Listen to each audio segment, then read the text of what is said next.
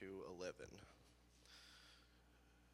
The next day, Jesus decided to leave for Galilee. Finding Philip, he said to him, Follow me.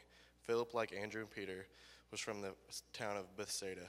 Philip found Nathanael and told him, We have found the one Moses wrote about in the law, and about whom the prophets also wrote, Jesus of Nazareth, the son of Joseph. Nazareth, can anything good come from there? Nathanael asked. Come and see, said Philip. When Jesus saw Nathanael approaching, he said of him, Here truly is an Israelite in whom there is no deceit. How do you know me? Nathanael asked. Jesus answered, I saw you while you were still under the fig tree before Philip called you. Then Nathanael declared, Rabbi, you are the Son of God, you are the King of Israel. Jesus said, You believe because I saw you under the fig tree. You, you will see greater things than that. He then added, Very truly I tell you, you will see heaven open and the angels of God ascending and descending on the Son of Man. On the third day, a wedding took place at Cana in Galilee. Jesus' mother was there, and Jesus and his disciples had been inv- invited to the wedding. When the wine was gone, Jesus' mother said to him, There is no more wine.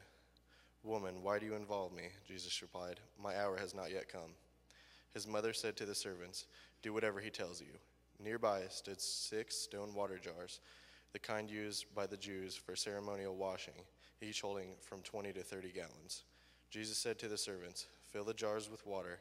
So they filled them to the brim. Then he told them, Now draw some out and take, take it to the master of the banquet.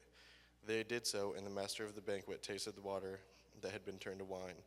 He did not realize where it had come from, though the servants who had drawn the water knew. Then he called the bridegroom aside and said, Everyone brings the choice wine first, and then cheaper wine after the guests have had too much to drink. But you have saved the best till now. What Jesus did here in Cana of Galilee was the first of the signs through which he revealed his glory, and disciples believed in him.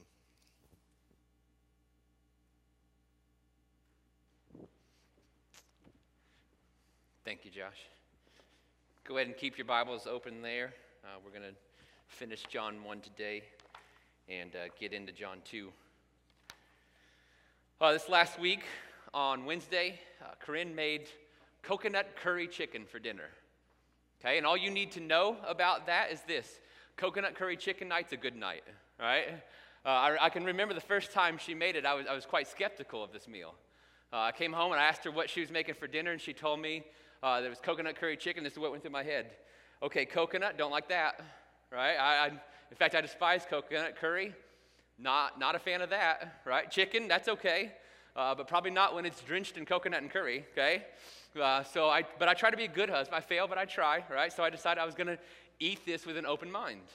And she'd worked hard on it, right? She, uh, they had protein and vegetables, so it was going to be good for my body, right? And I, I could do this. And I, I went into that dinner seeing this as a chore, right? That I was going to serve my wife and choked down this dinner because it was going to be good for me and my health. And then I tasted it, and my life changed. Now, you might think, well, that's a little dramatic. Well, to, then to you who think that, I'll say this to you. If you've never enjoyed food enough to describe it as a life changing experience, then I just feel sorry for you. Okay? And this meal that I thought was a chore was a joy, right? I devoured it. I got more and devoured that. I wouldn't get more. Eventually, she cut me off because I would have made it unhealthy just by portion sizes alone, right? And now it's one of one of the favorite things that she makes of mine. And, and in fact, when she told me this week, no lie, that she was making this for dinner, I literally picked her up and spun her around. I was so excited, right? Now, I hesitate to open with that because I know that for many of you, uh, the only thing you'll take from the sermon is you'll try to find her after this service and get the recipe from her. But I'm willing to take that risk. Because I use it uh, to, because the point I'm trying to make is this. Last week we opened uh, by talking about how we, as a species, we of humans have always underestimated God. We always look for less, we always demand less, we always expect less than what He's actually working towards or offering us. And one of the worst and most damaging ways that we do that is, is when we underestimate what He is offering us because we underestimate just how much God wants us to enjoy life. He wants you to enjoy life with an intense and powerful joy. He wants you to experience fulfillment and peace and joy that is unmatched and is endless and never runs out. Because you and I were created to bring Him glory. That's our purpose for existence. We exist to bring glory to God and not ourselves. But it's easy to figure out that you won't bring God glory if you're a grump all the time. Right? If all you do is complain and bicker and all you do is moan and you just really don't enjoy life, you're not bringing glory to God at all. So his designs for you to experience joy. He wants you to have incredible peace during suffering. He wants you to have deep faith when there's no reason to have it. He wants your food to taste better. Right? He wants you to try and experience the fullness of the sunset and the stars in the sky. He wants you to go to work to a job knowing you're created to thrive in that position and bring Him glory in it. He wants you to have a whole lot more get tos than have tos in this life. Where you see the to do list that faces you every day as less and less things that you have to do and more and more things that you get to do. This is what He wants to offer us. But man, this is not what we believe about Him. Right? We think that he exists to sap our fun. We see him as some sort of divine buzzkill. We think that he's, he's always serious and stern and only wants to keep us from things. And, and even if we grant him the grace that, that his protection is for our good, we see our faith as choking down a dinner because it's good for us rather than feasting on a meal that we love. And this is why so many worship services are emasculated and muted, why so many lives aren't mount, marked by boundless joys. It's why so many Christians still see themselves as victims. Because you don't know, or you don't understand, or you haven't grasped, or haven't submitted to the freedom and love and peace and joy that Jesus wants to just unload on you. So, as we go through this book of John, we're going to see Jesus' unmatched and supreme authority. Right? He, he rules over everything. And yes, the call will be to surrender our wants and wishes and follow Him. It'll be to surrender all our dreams and future to Him. It will be to humble ourselves before Him in faith. But when we do, we are not submitting to a master who's going to lord over us or force us into some sort of labor camp or make us monks or rob our fun. We are submitting to the one who in John 10 will say, I have come that you may have life and have it to the fullest. Jesus stated that his purpose in coming was to give you the fullest life possible. Far too often, we just don't look at it that way. So, today, as we close out John 1 and start John 2, I want us to just notice him. I want us to take notice of what, of what people, what Jesus actually invites people to, of, of where he goes, right? And ultimately, I want to see his, I want us to see that his intentions for our good and that he's the only one that can make those things possible. Over the previous two Sundays, we've covered two days that John tells us about in this chapter. In the first day, John the Baptist is being interrogated by the Jewish leaders, and he tells them that he's not the Messiah, uh, but that the Messiah is near and among them. And then later, John the Baptist sees Jesus and declares him the Lamb of God that takes away the sins of the world. And a couple of John's disciples leave John and go follow Jesus. And so Jesus starts collecting disciples for the rest of the end of chapter 1. Right, those two, Andrew being one of them, they go and get Peter. And then in verse 43 uh, that, that Josh read for you this morning, Jesus calls Philip to follow him. Right? And when we read these early interactions with, that Jesus has with disciples, we learn this about him that ever since the start of his earthly ministry, Jesus has been inviting people to play. Come and see, he tells Andrew and the other disciple. Come follow me, he tells Philip. We'll get to John 7, and he'll tell an entire crowd gathered at a feast that any who are thirsty should come to him and drink. He's constantly inviting us to himself. He's constantly inviting people to come, literally, come and try me. Come and see who I am. Come and experience me. And this is throughout the Bible. This is Psalm 34 8 when it says, Just taste and see that the Lord is good. This is Isaiah 55 when, when all who are thirsty and hungry are invited to come and eat and drink, but to come without money and accept it for free from God. This is Jesus extending his invitation to all who seek him. Just come, come and check me out. Go ahead and come and find I'm, I'm like nothing out there. Come and find out that I'm different and better because I am. You see, we always underestimate God, but he never underestimates himself.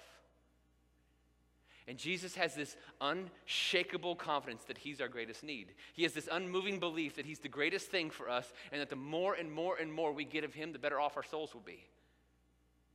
And so He invites your presence, He invites your questions, He invites your scrutiny, He invites your seeking because He knows you will discover what so many have. He's better than everything else out there. So I I want to pause for just a second here and just tell you if, if you're here this morning and this is you, you're, you're investigating right? You're, you're asking questions, you're, you're trying to out, you're trying to figure out what all this is. Man, we are so glad that you're here. Because Jesus is glad you're here. And he's inviting you, just, just come and see. Just come and try me out. you'll find that I'm better than everything out there. Philip does this, right? He, he accepts the invitation, he follows, and it doesn't take long for Philip to realize this is the best choice he's ever made. And he can't keep it to himself. So in verse 45, he goes and finds his friend Nathaniel, and he tells Nathaniel, We found him, Nathaniel. All right, the one that, that everyone's been waiting for, the one that Moses and the prophets wrote about. The Messiah is here. And then he tells Nathaniel who he's speaking about. It's Jesus of Nazareth, the son of Joseph. Of Joseph. And now Philip and Nathaniel were from Bethsaida, we're told. And we find out quickly that Nathaniel's got a little prejudice in him. Nazareth, he says? I mean, can anything good come from Nazareth? Here's, here's my theory. I'm thinking apparently the Nazareth football team had crushed the Bethsaida football team when Nathaniel was in high school, right? Because there's some bitterness there. Something had to happen, right? But you see, what, what really happened is Nazareth it had a reputation of a town where lower class individuals lived. In fact, to be called a Nazarene could be used as an insult. And so, between being born in Bethlehem and being raised in Nazarene, I love the places that God chose when He came to us. Because God is never from where we would guess. I also love that John includes this little detail in us, this exchange between Philip and Nathaniel, because it shows that all these guys were still a work in progress. All these disciples, right? Jesus didn't choose any of them because they were awesome or because they had it together. For one, Philip, with all his confidence that Jesus is the Messiah, still doesn't understand who Jesus is. When we think about it, for all chapter one, we've been told that, that Jesus is not merely the son of Joseph or of a man from Nazareth. He's the eternal, almighty, all powerful Son of God. And so Philip's title for him is so, so much weaker than who he is. Nathaniel, well, he comes off as skeptical and prejudiced and really just kind of a jerk. And yet Jesus is inviting because Jesus never waits for us to clean ourselves up before we can come to him, or none of us could ever come. Isn't it, just think about this, isn't it great news this morning that we're all still a work in progress? Isn't it great news that God knew what he was getting when he got you? Right? As he knew that you were fixer upper. He knew that you were and are a sinner. He knew that you will mess up and sin, and yet He still came for you. He still loves you. He still called you to Himself. He still died for you, anyways. And man, I don't know about you, but that gives me peace. And Philip responds brilliantly to Nathaniel. He, he could go after his friend's prejudice, right? He could correct him, he could engage him in a debate. Christians try all those tactics still to varying degrees of success and failure, but if we're honest, mainly, fa- mainly failure. But Philip just borrows a line from Jesus. Why don't you come and see? Man, I'm not going to argue with you on this one. I'll, I'll tell you, I will tell you this. You got to come and see this guy for yourself. Because when you meet and when you experience and you, when you hear from Jesus, when, when he breaks through, whoo boy, you'll never be the same. And Philip's confidence was proven to be true. Look at verse 47 of John 1. When Jesus saw Nathanael approaching, he said of him, Here truly is an Israelite in whom there is no deceit. That's first century version of Jesus saying, Hey, look at this guy, right? As Nathaniel approaches. But he uses a phrase, okay? He uses a phrase that would be meaningful in that day and, and confusing for us today. He calls him an Israelite in which there is no deceit, okay? Now, he, by doing that, Jesus is referring to Jacob, the ancestor of the Israelites. Right, Jacob, the one who is renamed Israel, and his 12 sons' families made up the 12 tribes of Israel. But Jacob, if you remember his story in, in Genesis, Jacob's just full of deceit. Right? If, if you read his story in, in, that, in the Bible, he's tricking everyone. But Jesus pays Nathaniel compliment here. You're from that line, but you, you have no deceit in you. And Nathaniel has a pretty good question for Jesus. Verse 48 uh, How do you know me? Nathaniel asked. Jesus answered, I saw you while you were still under the fig tree before Philip called you. Then Nathanael declared, Rabbi, you are the Son of God, you are the King of Israel. And Jesus said, You believe because I told you I saw you in the fig tree? You will see greater things than that. Nathanael here? Yeah, mind blown, right? I mean, think of this. Think of the very first time you meet someone. They describe in intimate detail what you were doing earlier in that day when they weren't around. And so Nathaniel, just like that, he's convinced. You're the Son of God, he tells him. You're the King of Israel. You're everything that Philip said you were, and you're actually more than he said you were. You're the one we've all been waiting for. And you'd almost expect Jesus to be like, well, this guy gets it, right? Thanks, Nathaniel. I've been trying to get people to see that, but that's not what he does. Instead, he's like, child, please. You think that's impressive? You think what I just did is impressive? You haven't seen anything yet. And then he tells Nathanael this in verse 51. he added, Very truly, I tell you, you will see heaven open and the angels of God ascending and descending on the Son of Man. This is why he referenced Jacob to him earlier. Because in Genesis 28, Jacob has a dream in which he sees heaven open and a stairway extend that extends from heaven to earth. And on that stairway, all the angels in heaven are ascending and descending between heaven and earth, going back and forth. And Jesus is telling Nathaniel, now, you want to know something really impressive? On that stairway, on that bridge, on the gap between heaven and earth, I get you there. I came down from heaven to make it possible for you to go back there with me on the stairway, on the bridge, on the path to heaven. Terrell Owens was one of the best wide receivers to ever play in the National Football League. He was just this ridiculous combination of size and speed. Okay, and so being so big and so fast, he was impossible to cover. He was an all time great. Having said that, he had one flaw. Even though he was literally that great, and he was, he somehow believed he was even better than he was. See, self confidence wasn't ever a problem for Terrell Owens. And so this led to turmoil and unnecessary angst and just really harmed relationships in the locker room. He was dismissed from several teams, even though he was a talent. But he did have at least one really funny line. Okay, he was in a press conference once bragging about how good he was going to play that week, about how great he was going to be. And he invited everyone, and I quote, to get your popcorn ready because he was going to put on a show that Sunday. All right, now you must know there's not an arrogant bone in Jesus' body. Okay, and we can know this for, for certain for two reasons. The first is obvious he was completely holy. Okay? The second is this it's impossible for Jesus to be arrogant. Think about it. There's not a single claim that he can make about himself that would be exaggerated. There's not a single confidence that he could have in himself that would not be justified. There's not a description that he would give himself that would go too far because he's just that great and just that awesome and just that divine. And so when he tells Nathaniel, basically, get your popcorn ready, Nathaniel's about to go on the ride of his life. And it will wrap up, Jesus tells him, with Jesus being the bridge from heaven to earth. And I hope they got their popcorn ready. I hope they were ready for a show because the very next day the show begins. The next day, look at start of chapter 2 and verse 1.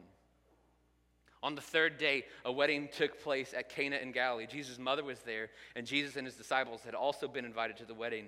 And when the wine was gone, Jesus' mother said to him, They have no more wine. Now, the first thing John tells us about this wedding, it was on the third day of the week. Now, the rest of the time, he's been saying the next day, the next day, the next day. But for this event, he, spe- he specifies this is on the third day. And that's significant because every single time you find a third day story in the Bible, you find Jesus winning. Every third day story, he's triumphant over his enemies, he's triumphant over religion, he's triumphant over death itself. Third day stories are always stories of victory, and spoiler alert, Jesus is the one with the victory. And in this story, we find Jesus in the disciples he has acquired so far at a wedding. Notice for a second, he's not a social recluse right? He, he didn't separate himself from people. He, he put himself into community. He went to weddings and feasts and parties. He enjoyed the companies of others, and his enemies used this against him. They often claim that he couldn't be holy by hanging out with all those sinners types, but Jesus' intentions were clear at these things. What Jesus did was he entered normal human experiences and he sanctified them with his presence. He entered normal human experiences and he made them not normal because he, being there, made them better. Tony Merida has this great line about witnessing when he says that, that evangelism is this it is simply ordinary people doing ordinary things with gospel intentionality. And here's what he means by this just be you, right? Just live your life, just and do what you enjoy doing, but invite Jesus into the ordinary. Go ahead and have your cookout. Go ahead and watch the game with your friends. Go ahead and go fishing with your neighbor. Go ahead and talk to others in life. Go ahead and go to work where you work. Just do what you do, but invite Jesus into your ordinary, and he makes it extraordinary. And we're wise to invite Jesus into our ordinary. We're wise to take him into our ordinary with us. This wedding in John 2, this wedding would have happened whether Jesus was there or not. It would have went on. They would have got married. And notice, when he shows up, he didn't turn the reception into a church service because his presence alone already made it holy. And his presence will change this from an ordinary wedding to a miraculous one because that's what he can do. Right? That's why all followers of Christ better have their popcorn ready because when you invite Jesus into your everyday, when you bring him into your ordinary, you never know what he might do, but when he moves, it's going to be awesome. Now, weddings today can be an extravagant affair, right? In fact, a concern uh, is that too many couples spend more time on the wedding than preparing for the actual marriage. And weddings can be stressful, right? There, there's a lot to plan, there's a, a lot of people to account for, a lot of people to try to manage and, and make happy, and it can just be exhausting and overwhelming. And so, if you're planning a wedding right now, let me at least offer this hope and perspective to you. At least you're alive now. Right? Because back in Jesus' day, weddings were a week long affair. Okay, now listen to this. We're after the ceremony. Guys, you, you'll hate this part before the wedding, before the marriage could even be consummated, the bride and groom and their families would be expected to feed and entertain and care for their guests for seven days. This is insane, okay? If this existed today, I'm guessing you'd find a lot more guys believing they've been called by God to singleness. That's just my guess, right? And what's more insane is this that if you didn't come through on this, you'd be the ridicule of your community. It was this bad. If, if you ran out of food or wine, the town elders could fine you for it. And there was, that was nothing compared to the social stigma that you were the embarrassing loser who didn't plan your wedding well enough. And so in verse 3, when Jesus' mother comes to him and says, They have no more wine, this is a loaded sentence. Right? It's loaded in a couple ways. Number one, this is a big deal. Okay, it's not like they can go across the street, pick up some Arnold Palmers, and bring it back. Right? This is a wedding disaster. But it's loaded in another way. Have you ever noticed how moms can make requests without ever stating the request? right? Wives have this ability too, right? In fact, I would argue this is a gift that God gave to women uh, that can be used when they're in close relationship with someone. Jesus and his mom are very close. They know each other. So all she has to say is this they've got no more wine. But what she's really saying is so much more than that. These are my friends. They have no more wine. And you and I both know that you can do something about this. Nobody else here, nobody else here knows this, but I know and you know I know. So I'm just going to tell you the situation, and I'm asking you to do something about it. And Jesus knows what she's saying. Jesus knows exactly what he's saying, which is why in verse 4 he says, Woman, why do you involve me? My hour hasn't come. Now, when he says woman there, don't read that. Please don't read that as woman, mind your business. It's not what he was saying. This was a term of endearment and respect in that day. And what he's doing here is he's beginning to set up boundaries for her. And here's why we're told in Luke chapter 12 that Jesus, while growing up, was obedient and submissive to Joseph and Mary. But you see, his purpose in coming was so much greater than them. And he's begun the process. By John 2, he's begun the process of fulfilling that purpose. And now the roles are going to change. Now he must do the will of his Father in heaven only. And if the will of his earthly mother ever contradicts with the will of the Father, then he will follow the will of the Father. And she will learn this lesson quite painfully when he goes to the cross. And when Jesus speaks of this hour, his hour, this is the theme, you're going to see throughout John that Jesus is always operating on a heavenly timeline. He's in control and he knows when certain things should happen and when they certain. And John 2, this is not the time for a big public miracle. It's not the time to put on a huge display. And so he's, he's going to grant her a private, quiet one. I said, I don't know why he did it, right? Maybe it was in deference to her faithfulness in raising him. Maybe it was just a gift of grace and love to his mom. But ultimately, it was a chance for Jesus to begin to display his glory to his disciples. And in verse 5, his mother calls the servants and she, sim- she just says simply, Do whatever he tells you to do. Whatever he tells you, just do it. And again, I, I, find myself impressed with what isn't said between Jesus and mother. She knows he's going to help, she knows he'll fix this. She doesn't even have to know how. Do what he says, she tells the servants. And then we get to see the very first miracle, the first sign, John calls them, of Jesus' ministry. And it's a miracle that goes unnoticed and unseen by all except the servants and Jesus and his disciples. And these signs will go from this one, this private, quiet one in John 2, and they will build it until John 11, where in front of an entire group of mourners who have come for a funeral, Jesus will raise Lazarus from the dead. And starting in John chapter 2, verse 6, we're told about the miracle. Look at verse 6. Nearby stood six stone water jars, the kind used by the Jews for ceremonial washing, each holding from 20 to 30 gallons. And Jesus said to the servants, Fill the jars with water. And so they filled them to the brim. Then he told them, Now draw some out and take it to the master of the banquet. And they did so. And the master of the banquet tasted the water that had been turned into wine, and he did not realize where it had come from, though the servants knew, the servants who had drawn the water knew. Then he called the bridegroom aside and he said, Everyone brings out the choice wine first, and then the cheaper wine after the guests have had too much to drink. But you have saved the best till now. And what Jesus did here in Cana of Galilee was the first of the signs through which he revealed his glory, and his disciples believed in him. Now, there's a reason, okay, that John calls Jesus' miracles signs. Right there in verse 11, he's told this was the first of the signs that Jesus did. The, the, idea that John is illuminating here, right, is that the miracles were more than just displays of power. That they had a bigger meaning, right? There's always a greater meaning, a greater lesson to these miracles, especially the ones that John records in his book. Because here's the idea it's cool and it's awesome that Jesus can turn water into wine. I mean, it's neat to think about, but it's not life changing.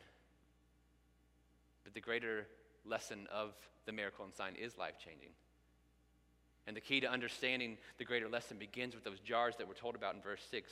These six stone jars, each holding 20 to 30 gallons. These are large jars.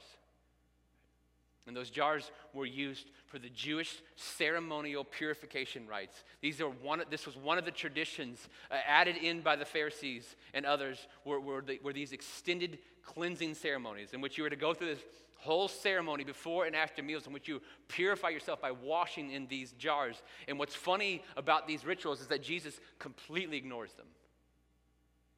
In Matthew 15, the Pharisees want to know why Jesus never has his disciples practice these rituals. In Luke 11, Jesus is eating at a Pharisee's house, and the Pharisee is shocked when Jesus just begins eating without going through the ceremony. And why didn't Jesus observe these rituals? Because they were a waste of time. Because they were all for show. Because he didn't write them, he didn't command them. They, they added these in themselves, and because he's greater than all their traditions and rituals and shows. Sorry, kids, you can't use this for you can't use Jesus' failure to do this for getting out of washing your hands before dinner. Okay, it's deeper than that, right? It just speaks to the religious culture of the day. And here's the religious culture of the day. In the Old Testament, God set up a covenant with his people Israel. And this covenant is spoken of again and again and again throughout the Old Testament as a marriage. In fact, throughout the Old Testament, the Israelites are charged by God as being unfaithful to their marriage. Isaiah chapter 54, verse 5 says this For your maker is your husband, the Lord Almighty is his name. And Jeremiah 31, 32, God says of Israel, They broke my covenant, though I was a husband to them, declares the Lord. And Hosea 2, 2, God declares the people of Israel to be an unfaithful and adulterous wife. So, what had happened was that, that God had established the people of Israel as his people, setting up this covenant, this marriage with them, and he gave them his law, and he gave them his presence, and he gave them his prophets, and they were to be set apart and unique and a light to the Gentiles and sanctified and holy, and they were unfaithful. And they served lesser false gods. And they literally, God says in Hosea, they literally hoard themselves out to other gods. And so by the time that Jesus arrives, God's people have been unfaithful to God. And now, in the day of Jesus, they're relying completely on themselves to be set apart and holy and unique. Instead of pursuing the covenant, instead of pursuing that God, they added to what He had given them and they were putting all their hopes in what they added. Now they were pure and holy and set apart in their own minds because they observe all these laws and customs that God didn't give them. Now they're pure and holy in their own minds because they do all these outward displays of religion and they can look down on others who don't. And so at this wedding, you have these jars that represent the current relationship between God and Israel. At a wedding of all places, the jars are empty, the wine is gone, the connection is gone, the covenant is broken, and no amount of ceremonial washing will ever fix that. And so Jesus tells the servants, fill the jars. And then he tells the servants to do something insane. He says, draw from the jar, draw water from it, from these purification jars, and take it to the master of ceremonies. This was a, wedding critic. This guy would declare your wedding a success or a failure. And, and he says, give him a drink. Now remember what those jars are used for. These are used for people to wash in and with. Nobody, I mean, nobody wants to drink water from those jars. This is taking a sip from a community bath. This is disgusting. But what do the servants do? They show faith. Remember what they were told by Mary do whatever he says, and they do. And I can't imagine, right, the nervousness they felt when they're bringing this cup of filth to the master of ceremonies, only when he takes a drink, it's not dirty bathwater, it's the finest wine he's ever tasted. You see, when God and his people, God called his people out of Egypt and into the promised land, he had for them, he used a man named Moses. And in Moses' life, did you know this? We see for the first time in the Bible God using a man to perform miracles. And the very first miracle that God, that Moses did on behalf of God was that God used Moses to turn water into blood. As the Nile River in Egypt changes from water into blood, only this was a display of God's judgment and wrath on Egypt. Well, now Jesus is here. And he's going to usher in a ministry in which he'll perform countless signs. But the very first one, the very first one is turning water into wine. Turning the water used to purify his people into his blood. Because he has not come to pronounce judgment, he's come to pronounce grace. Because Jesus has come to restore the marriage between God and his people. He has come to be the bridge between heaven and earth. Jesus has come to bring fullness where there is emptiness. He has come to reconcile humanity back to God. He has come to establish an eternal marriage, an eternal covenant between us and God. And he will do so not based on our ability to ceremonially purify ourselves on the outside, but based solely on his ability and his ability alone to purify us on the inside permanently forever because the water in those jars don't stand a chance against the sin in our hearts. But the wine he offers, the blood he will shed on the cross, is sufficient to forgive the sins of the world. That's why he's the Lamb of God who takes away the sins of the world. And the master of the ceremonies takes this drink and he says, Man, nobody does this. Nobody does this. Everybody brings out the best stuff first. And as the week goes along, you start bringing out the best stuff. But this is the best because God was giving us his best. He'd already created the earth. He'd already set apart his people. He'd already given them his law and his presence and his providence. He'd already done a lot. But at the end of all that, it was a broken marriage and religion was revealed to be worthless. So he sent himself. And he saved the best for last. And his best gift, his son, full of grace and truth, was now here. Listen, the applications of this, they're pretty clear. If you're trying to clean yourself up, if you're trying to earn your way to heaven or earn your relationship with God, you're doing nothing more than just splashing water on yourself. And your heart remains just stained by the sin that's separating you from God as it was before. And try as you might, you remain separated from God and bound for hell until you surrender your life to Jesus Christ. And then He and He alone will be sufficient to forgive you of your sins, purify you from the inside out, and grant you eternal life with Him. And if you haven't done that, man, we invite you, we call on you. No, we plead with you to do that today. Come and find what we found. That there's nothing else like Jesus, that there's no one else like Jesus. There's no one else who can do for you what he can. We're just here at FBM, we're just a bunch of people who were lost in our sin, covered in our filth, despite our efforts to clean ourselves, and bound for an eternity in hell. And then we found Jesus to be everything he says he is. And He saved us. And He forgave us. And He reconciled us to God. And He's everything. And we're not over it. And we're not planning on getting over it anytime soon. So give your life to Him today. And by the way, if you're a follower of His, then I can't put it any better than this. Get your popcorn ready. Because Jesus Christ wants to invade your ordinary. He wants to invade your life. He wants, you to, he wants to give you the fullest, most abundant life possible. He wants to use you. He wants to use your current lot in life. He wants to use everything about you and your present and your past, and He can do amazing things. So, will you live with one ear tuned to heaven and one ear tuned to earth? Will you invite Him into every single aspect of your day? Will you actively look for where He is at work in your life and then join Him? May, may we at FBN just stop underestimating who he is and what he wants to do in us and through us. And may we take Jesus to our weddings and our parties and our cookouts. May we take Jesus to our jobs and our neighborhoods and our grocery stores. May we take Jesus to the people that we see and interact with, to the places in our lives that we never once thought of as spiritual, and discover that he alone makes the ordinary extraordinary. Wherever you go, he's there and he's working and he's inviting us to play. So play just be ready because he's going to move. Let's pray.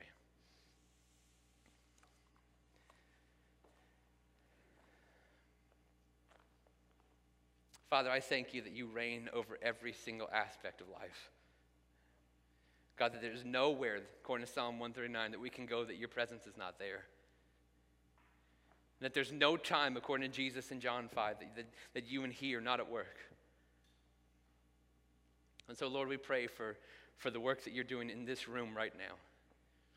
God, if there's one in here who, who up until this day, they, they've, they've been investigating, they've been asking questions, or they've been, they've been banking on their own good works, their own cleanliness to get, to get to you.